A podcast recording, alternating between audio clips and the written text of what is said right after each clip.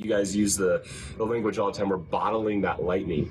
The thing that got you into this, why you care so freaking much, um, is what we have to transfer into your sales process. Because otherwise, it does just become selling the facts, right? And, and when you hand that off to a salesperson, it ends up kind of not landing because anyone can sell the facts but when we can sell why, the thing that got you into this thing, why you care so freaking much that you've put your life into this company, that's the secret sauce.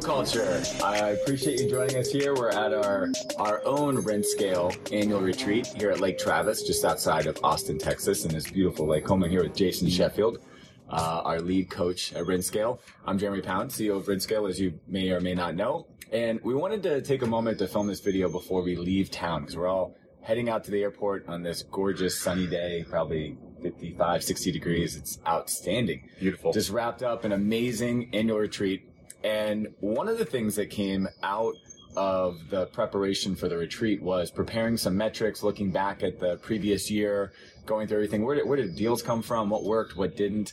So that we could have sober eyes looking forward into 2020. And one of the reports that we looked at was how many property managers have entered the RentScale ecosystem? How many people have come through? And, and uh, one of the things we do is if you enter the RentScale ecosystem, the first thing everybody does is they go through the blueprint. We help them design a blueprint for scaling their company on the sales and marketing side. Mm. And uh, one of the key deliverables of that is a playbook. Yeah. And what we found out is that since uh, I was on Jordan's podcast and since we came up with this idea to start helping property managers systematize and operationalize their sales process, um, we have written over 70 playbooks. That was pretty impressive. We thought about that. 70 different property managers across probably 60 markets, maybe 55, thinking about a little bit overlap, different parts of the country, offering the same exact product service in, in a multitude of ways. Mm. We have um, really become intimate with the industry, with the best practices, with the ways way people are doing it. And so, what we want to do, what Jordan challenges to do, is why don't we reflect and share what are the highlights? What have we learned by going through this process 70 times, creating the deliverable of a sales playbook 70 times for 70 different companies, which is really impressive. And so, Jordan, I want you to, st- uh, sorry, Jason, I want you to start. I think we've done about half and half. You've probably even written more at this point. It's, maybe the scales have tipped. But when you look back, what what are the highlights? What's the first thing that jumps out to you that you've learned that you were surprised by? Hmm. That we can be in an industry, you know, where there's uh, we've done this over seventy times, and everyone is still deeply unique right? Because you know, and the funny thing is, we we talk with owners and they come in and they're like, ah, this is probably just like everyone else's, right? Like we're all the same. There's nothing really that that's that that different. But at the end of the day, when we review the playbook and we look at it, you can see the unique fingerprint of every company within each of the playbooks. Because there's so much more about just what it is you sell. What we're designing is how you sell it and how you sell it is unique to you, right? All of us might be coming at it from the same same thing, the same product, but it is in the how that is uh, really where the special sauce is, right? I mean, that's kind of going to be what leads to people trusting you and picking you and working with you over someone else.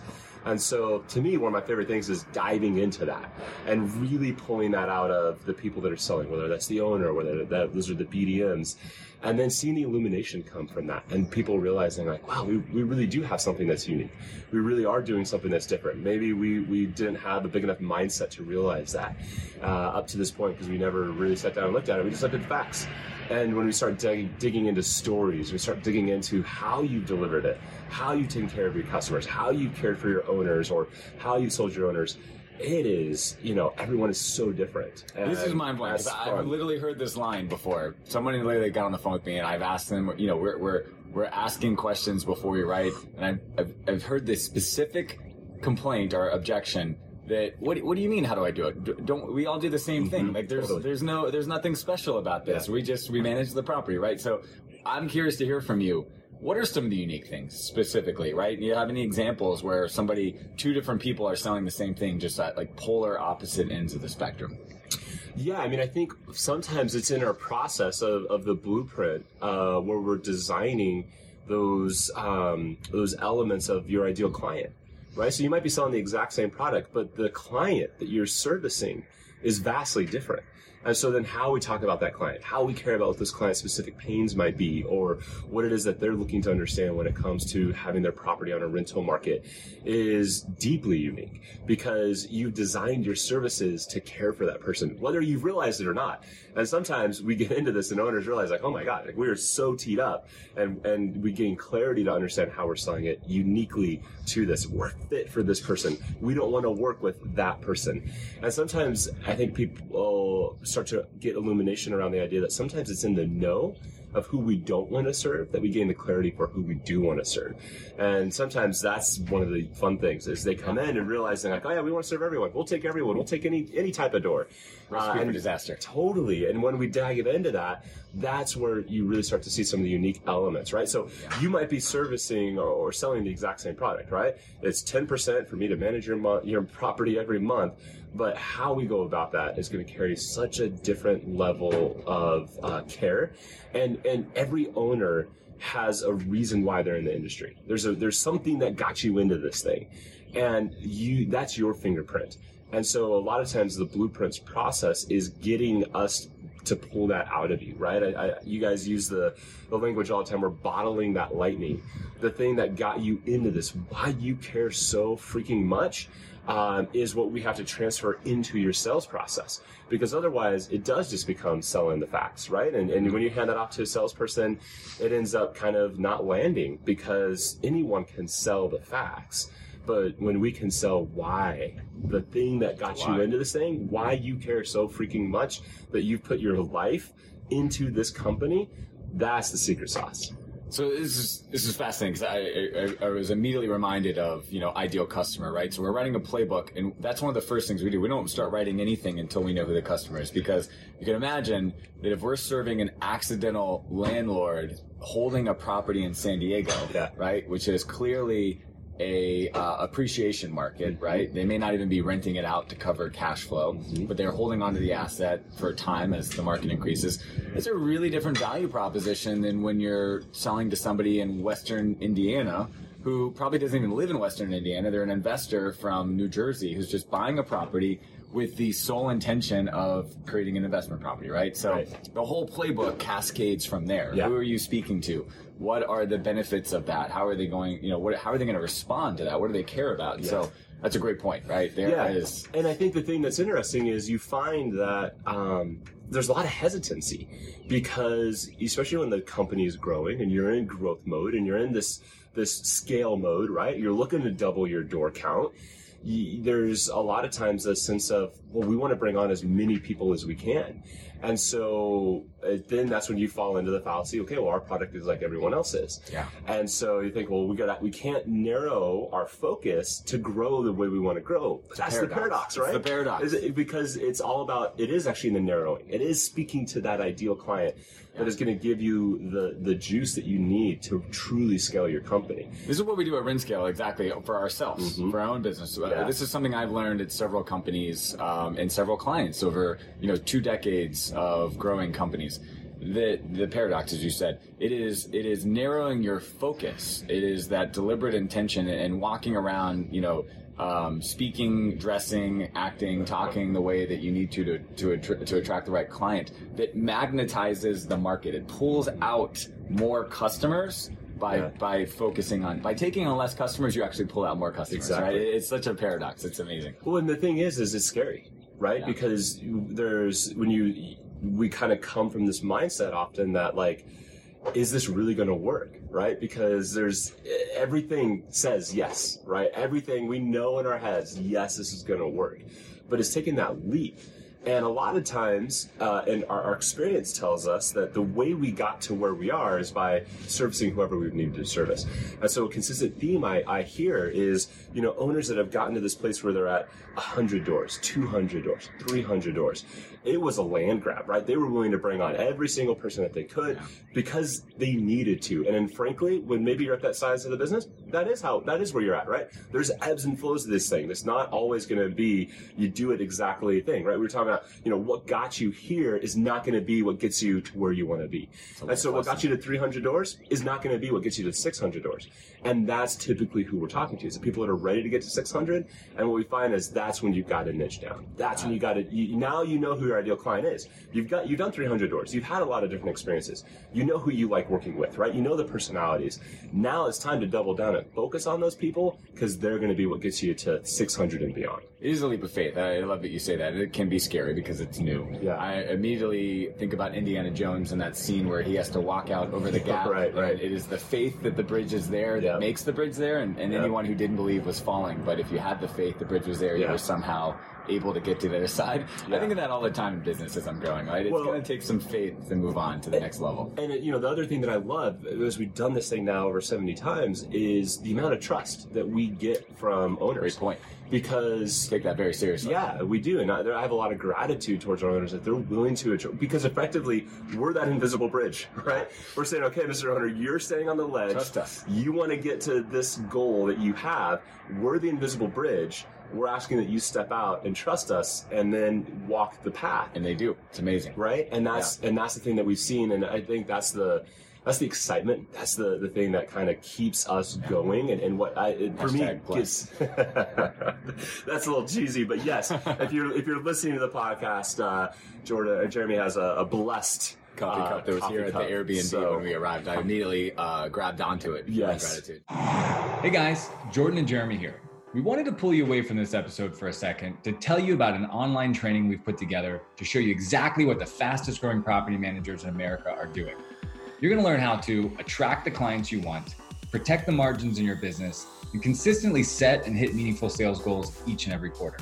Now, there's a simple but powerful framework that will help you do this, and I'll walk you through all four steps of the framework. We started RentScale because of the gap between how much effort and process goes into the operational side of the business compared to sales and marketing. Even though the growth function is arguably where the bulk of the value creating potential exists for each and every business owner. The answer is going pro. The answer is operationalizing sales. And I'm not going to lie, it's really hard work but the reward is worth the price. And that's the reason we've gone so far down the rabbit hole of property management sales. We've now built sales playbooks for over 70 property management companies, and the results have been extraordinary. I really wanted to break the art of scaling down into a proven, repeatable process that any business owner can implement. It's called the blueprint for doubling your door count in the next one to three years while replacing yourself and building a team you love. And it's totally free. You can find it online at doublemypm.com. That's doublemypm.com. PM being short for property management, of course. We basically spilled everything we do to help managers grow on this one training. So make sure to get to doublemypm.com today. Enjoy the rest of this episode, guys, and see you on the training. So I want to transition, Jason. I want to I want to pull out something you hinted at a couple minutes ago, and it was about what the rest, how the rest of the company responds to the playbook. One of the things that I've been that I've learned during this seventy times is the insane amount of uh, culture lift that comes out of getting clarity on who your customer is, what your unique selling proposition is. So, so let's talk about. Let's talk about the the halo effect, the spillover of galvanizing an, an entire team around a message and a goal and a purpose once the playbook's done. Can you share some stories about how that's changed companies and the feedback we've gotten? Yeah, you know, I think where where you really start to see it come is um, a lot of times there's this fear when you start to build out a sales team. So we work with a lot of different clients. So we're just gonna I'm gonna pick one kind of scenario, Sure. paint one picture of the type of owner where maybe the owner's been the key one doing the sales. Um, and he's built all the other elements of the organization and it's running well, right? We- We've got our property managers or our teams, however you're organized, but those are the people that are really taking care of the, the, the owners and the tenants. You got your leasing agents and you got finance, you got all the other elements. And but as the owner, you've been carrying sales, right? Because it's your thing and, and you're ready to to now introduce a new person into that. And that's a big shift to the culture, right? Because a lot of times I think operations and sales, they can kind of be at the other ends of the chasm sometimes, right? Sure. There's some fear that's there that If you sell more doors, that's more work I have to Exactly, do. Exactly. I don't know if I want you to do that. and I don't want you bringing on the type of owners that are going to Yeah. be a pain and blah, blah, blah, blah, you didn't tell them X, and now Right. they're asking about it. and I gotta answer it. So it's it's it's kind of painful. The beauty of the culture and the lift that we get by going through this process is when I'm sitting down, maybe the PMs are part of the process with the owner, and we're talking through these things because they've been in the business for the last couple years. All of a sudden, they start to gain a deeper understanding about who they they were working with. When we work on our unique selling proposition, or we work on our, our workshop on the ideal client, or we work through these things, they're now getting a deeper sense of who it is that they're serving. And all of a sudden they realize and almost trust the sales process on a deeper level than they ever did before because it was just the owner with the shut door bringing doors on. Mm-hmm. And there's a high level of trust in the owner because it's his business. He's, he's the one, I don't have any say. But the moment there's one degree of separation, now all of a sudden a lot of opinions start coming opinion out, now. right? Yep. A lot of opinions That guy doesn't coming. sign my check. I have a strong opinion about what he, what he's doing and how he's doing job. Exactly. And so the culture though, this lift, this this factor by going through a blueprint process like this comes when now everybody is in alignment. Because that's one of the key factors to scaling is Yeah. alignment, right? If you don't have Agreed. alignment across your team, it is really, really, really hard to get to, to the, the visual that um, I immediately go to when I, when I hear the word alignment is uh, the row team, Right. right. You got you got six rowers in a boat, and if one guy is just half a second off from the rest, Yeah. it's chaos. Yeah. But when everybody is hitting the water exactly at the same time, Yeah. you fly. That's the team that gets first place. How how aligned is the team? That depends who wins the race. and, and to push that out just a little bit further, but you've got to have the person on the microphone calling, Yes. the, calling the rhythm, The leader. The you got to have that process, right? Absolutely. And that person isn't deviating. It's not their opinion of when they think everybody's you know paddle should be hitting the water. It is preset and everyone agrees, but they trust that person to make it happen. Absolutely. And sometimes that can happen through leadership, and sometimes that also happens by a commitment to the process, Yeah. a commitment to the blueprint, saying, we know that if I follow X, Y, and Z consistently every single time, I'm going to get to where I want It's to gonna be. work. But Yeah. it takes a lot of trust, right? It takes It a does. lot of trust in that person. I want to hammer on them. this this culture lift because one of the things that, that I want to say explicitly is the, the feedback that I love to get that happens over and over again is from the non salespeople Yeah. in the company, right? My operations team is so excited about this new value proposition. Yeah. Um, one of the things that has that comes out of a really good uh, sales playbook process is stories Yeah. right? The the legends, the call like the epic legends. This guy had this problem and things were going terrible. We took on his portfolio and everything changed, right? Yeah. We have these accidental landlords. Uh, you know, we can go over and over again. But we'll tell a specific story about somebody who you know decided to rent out their home while they went away or they re- redeployed. And when they came back, they bought four more properties, right? These Or are like- the, the legends that spread through the whole company. Totally. Like an owner, we were just working through this process, and I was gaining these stories, pulling them out of them, and we were working on some of the elements of the unique selling proposition and how they position themselves. And he's like, you know, we really go above and beyond. And I kind of paused, and I said, all right, man, that's great. Anyone can say that, right? It's a little kitschy. It might be a little cliche to say it. We go above and beyond. He's like, no, no, no, man. Literally, I was in a courthouse working for one of our clients through an eviction, and the judge looked at me and goes, I've done a lot of these, and you go above and beyond for your clients. I was like, done, dude. When you've got that story, when you can say, I've been in the courthouse and someone Yes. completely outside of your organization tells you that you're going above and beyond, that's a story you can tell. Great story. Right? Another story I want to share is, is a property manager we worked with. They loved it. Um, they were basically they had a they had a rule in the company Mm-hmm. that no customer communication could go more than four business hours without being responded Yeah. to, right? And so it was it was a it was the owner's intention. That's what he did. That's Yeah. what he taught his team. That's what they were pretty much doing. They weren't measuring it. They were doing all the work, but they were getting zero of the marketing Mm-hmm. effect. So we leaned into that. We said, why don't we tell our customers that you know you you do that? Mm-hmm. And and we came up with a tagline. We came up with a really uh, economical uh, way to say that, so people understood how how responsive they were. And then they went to the the operations team. They said, guys, you know we've done this. We're going to start measuring it. Turns out the average response time was like two hours. Huh. And the team didn't realize that. Yeah. So they made, they made it. They made they put a big spotlight on it. They made a leaderboard so people knew exactly how long their average response time was to to customers, to owners. and they went out in the marketplace, and that one created more business for them. It gave the the BDM, the salesperson, more confidence that they actually had a differentiator, right? When when the customer said, "I'm meeting with three people, why should I choose you?" She she had an amazing, high impact, unique value proposition, and that's great. That's what we do. What I loved hearing was the owner said, "You know what? I see the operations team. They're owning this. They're walking around, standing up a little taller, talking about their rapid response time, their average response time. And, and, and, it just created this entire cultural lift that was way outside of the sales yeah. team. And that's what I think a really good play, playbook does. So I wanted to share that story. Well, and the thing that, that you know, for everyone that's listening, uh, uh, what I know, doing this 70 times, every time I get on a call with an owner and we start this process, they come in and like, that's great for them. I don't have anything like that. I don't have any. There's nothing unique about it. There's nothing unique. And the, the beauty, now after 70 times, with confidence, I can say that's not true. Yes. Right? You got to spend a little bit of time and through our, our process and working together, yep. there are always these stories. And for anyone that's listening, like, that's what you got to go find. Yeah. That's that secret sauce is what are those stories? Because there are things that are unique. Because you're unique, right?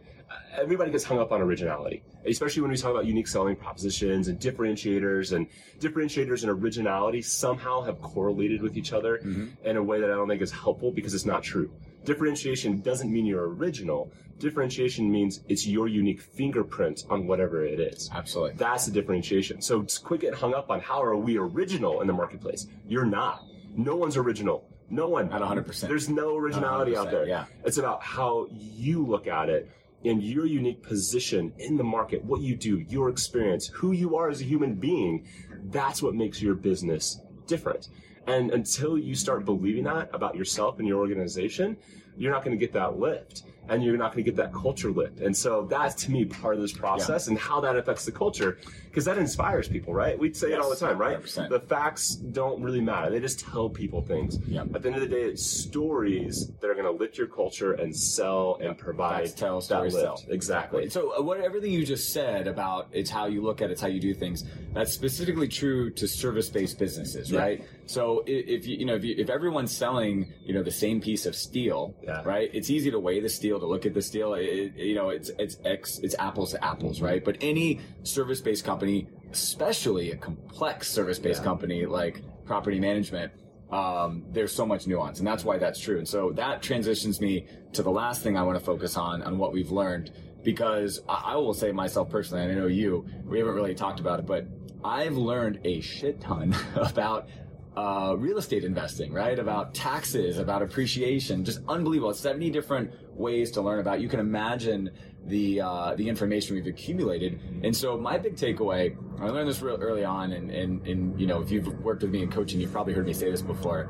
Uh, property management is not a single service. It's actually a portfolio of services, right? You're doing financial work, you're doing maintenance work, right? You're doing, yeah. you know, consulting work about real estate investments, when to sell, when to buy, what to buy, what not to. You're doing tenant screening and tenant finding. Right. It's absolutely unbelievable, right? So, uh, selling property management is really complex. Delivering on property management, which is, you know, by the way, outside of the scope of what we do, but I have a lot of appreciation for you guys when yeah. we talk to you and we see how many departments you have, how many things you are able to operate on with, uh, with precision and with reliability. It's, it's mind blowing. So, but what that means is when somebody is buying property management, whether it's the first time, the fifth time, the tenth time, there's going to be a lot of things they don't understand, mm. right? And it's all about understanding where the client is in, in terms of knowledge and having a toolbox full of ways to, to take them to the next level, right? Mm-hmm. So if you're talking to an external landlord, you know, of course, they're going to get hung up on this idea that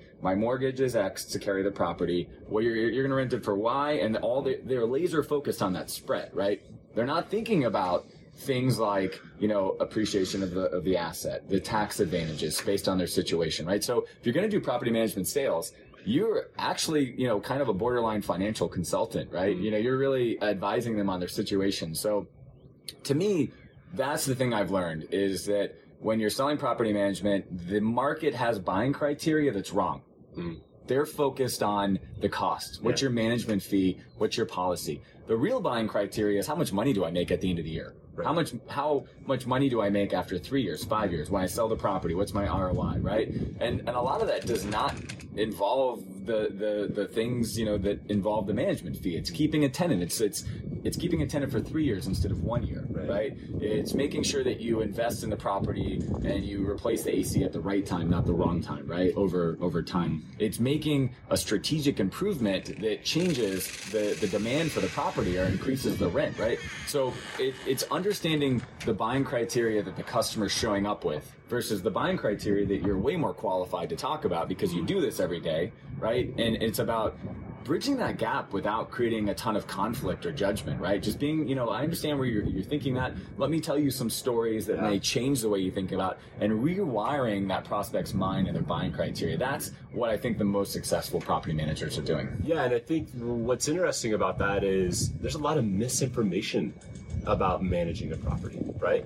There's a lot of things that people, you know, why they're coming into it, why they think they they need to put their property on the market, uh, and what they need out of it is just misinformed. Yeah. And so I think that's one of the the hard elements about selling is you're you're saying their buying criteria is wrong. It's because their buying criteria is misinformed. Misinformed, yeah. And so they think uh, there's a there's a level of simplicity that is going to be what's needed. That's just frankly not true, right? Yeah. There's complexity. There's all these other things that they're not thinking about. Mm-hmm. And so there's an art as a salesperson to take someone that is coming to you misinformed and gently being the advocate for them in their information gathering. Right? You're advocating for their best result. And there's an art to that. And I'll tell you, that's one of the things that we've learned by going through this process is when you begin to adopt the artistic elements of selling, right? Not just giving them all the facts, not just giving them the details, not going to their level Yeah. of what they're looking for. is Not showing up and throwing up, as we like to say. Because often that's how we educate, Yeah. right? I mean, uh, sadly, that's how we think about education. if I know it, you should know it. The more I tell you, the more you're going to buy. Exactly. So sit here and listen to me for the next 20 minutes. Yeah. Right? That's just you being a teacher. That's not selling, right? So we talk a lot about how do you elevate people from where they're at to the outcome that they maybe don't realize that they're looking for, but they ultimately need. Yeah. And a good salesperson, a great salesperson knows how to get them from A to B in that process. Absolutely. And unless you practice it, and unless you know it in and out, and unless it's something that is just in your bloodstream, it's not going to happen, frankly. And I'll tell you, that's the thing I see happening over and over is the the people that have it have it, but the way they got there is through repetition and clarity, not by winging it. Mm-hmm. And sadly, a lot of people just tend to, to wing it. Because when it, it works with the people that are at the top three percent who are ready to buy, they need a, they they're looking to make the decision, and so when we wing it or we show up and throw up on them and they buy, we think awesome, It I did it, it worked, but we don't think about the freaking ninety seven percent of the market that we miss out on because of how we present ourselves, the energy we bring to those conversations. And so that's the other big takeaway for me of what we've seen. And, and really the confidence of saying, when you do this, you're going to increase your results because we know how you're currently selling. And frankly, again, it's not converting. It's not getting you to the places where you want to go. Yeah. You got to change the basics. You got to change the fundamentals. We got to go back to some of these very basic things. Like, how does the first three to five minutes of the phone call go? Right? That's instrumental of how you re-educate someone when they're coming into you based on misinformation Yeah. and getting them to where they want to go. I want to ask you one more question because I know we're, we're getting closer to the end of this. So one of the things that I, I think is worth pointing out is that we've worked with several um, property managers that are franchisees, Yes. right? They're, they're franchises. So, you know, when I think about like a Keyrenter, um, RPM, uh, you know, um, all county, and of course, Renter's Warehouse, Yeah. right? We have several clients uh, in each of those franchises. Uh, do that, don't they just have the exact same playbook? No. no, right? I mean, think about it. The the franchises, the the, the power of, of working with the franchise is there there's some unique elements that each franchise offers, right? There's Yeah. differentiators and and the beauty of, of being a part of sometimes working with a franchise, if that's your business model, is um, you've kind of been given that set of differentiators. Yeah. You've been given some of those things, functions, features that are going to be different in the marketplace from Yeah. someone else. But at the end of the day, you're still the owner. And there's still a fingerprint that's unique about why you've gotten into this, why you've aligned yourself to this franchise versus that franchise. And again, we're Switzerland. We don't care. At the end of the day, right? We are neutral. Yeah. Uh, but the long as you're beauty, value. exactly, the beauty is that there's still value to be added because what, what the franchise is bringing you is is the ground level, Mm-hmm. and the people that are killing it, that are just growing exponentially. Versus others are the ones that have figured out how to bring their fingerprint into the franchise, and that's the thing I've seen, right? And Yeah. you think about, okay, well, if you're with franchise X, shouldn't you all be at the same level? Shouldn't you all be kind of at this place? And the reality is that's not how it works because it's the the the blocking and tackling. It's these these tools. It's how you implement these things, how you talk about them. It's all and customizing it to the market. Exactly. Right? So we've got a friend, the one franchise that's in Denver that's also in Tulsa. Right. You can imagine the difference between those two markets. We've got a franchise that that's in Richmond, Virginia versus Houston, Texas. Right. You can imagine the difference in the property types, the personality types, the language. Yeah. And that's what we're doing. We're taking this operational standard that the franchise is setting, Mm-hmm. and we're helping them explain it and customize it in the local language. Right. Yeah. And based on the owner's unique uh, flavor of executing those operational standards. And so it's really the nuance, right? That's Mm-hmm. Yeah. why our 70 playbooks are so different because we've taken the unique proposition, we've taken the ideal target, we've taken the geographic market you're Yeah. in, what kind of language do they speak? Yeah, what you're doing Everything. in Chicago is not going to be the same as what you're doing in San Diego, right? Yeah. You're how that that you talk about that is going to be so vastly different. Absolutely. So So I want to wrap it up because I know we've used our time up, but this was a really fascinating conversation. I got to tell you, I feel like this could have been a series of episodes. We didn't even scratch, uh, you know, the, the the top, the surface of what we were going about. But I think that we focused on the most surprising things to us and the most transforma- transformational things. So if you've done the playbook, we'd love to hear from you. Uh, respond to this, you know, on the comments if you can. You know, tell us what you learned going through uh, the sales blueprint and designing your own playbook process. I'd love to hear it. And if you haven't done it yet, you know, make sure you're thinking hard about who your ideal client is and you're being disciplined. You really are taking the time to think through what your unique selling proposition is. You understand your local market and you're focusing on the outcomes you deliver, right? So I always think about the pyramid. We all know that benefits are above features, right? So features are the foundation. What are the benefits the owner is getting? And then what's most important, what's most value is what's the outcome that you're delivering, right? It's all about outcomes. And, and until you truly understand those things, you're not really operationalizing your sales process. So I appreciate you being here. Yes. Keep growing the company, keep investing in the scale culture, and we hope to see you again.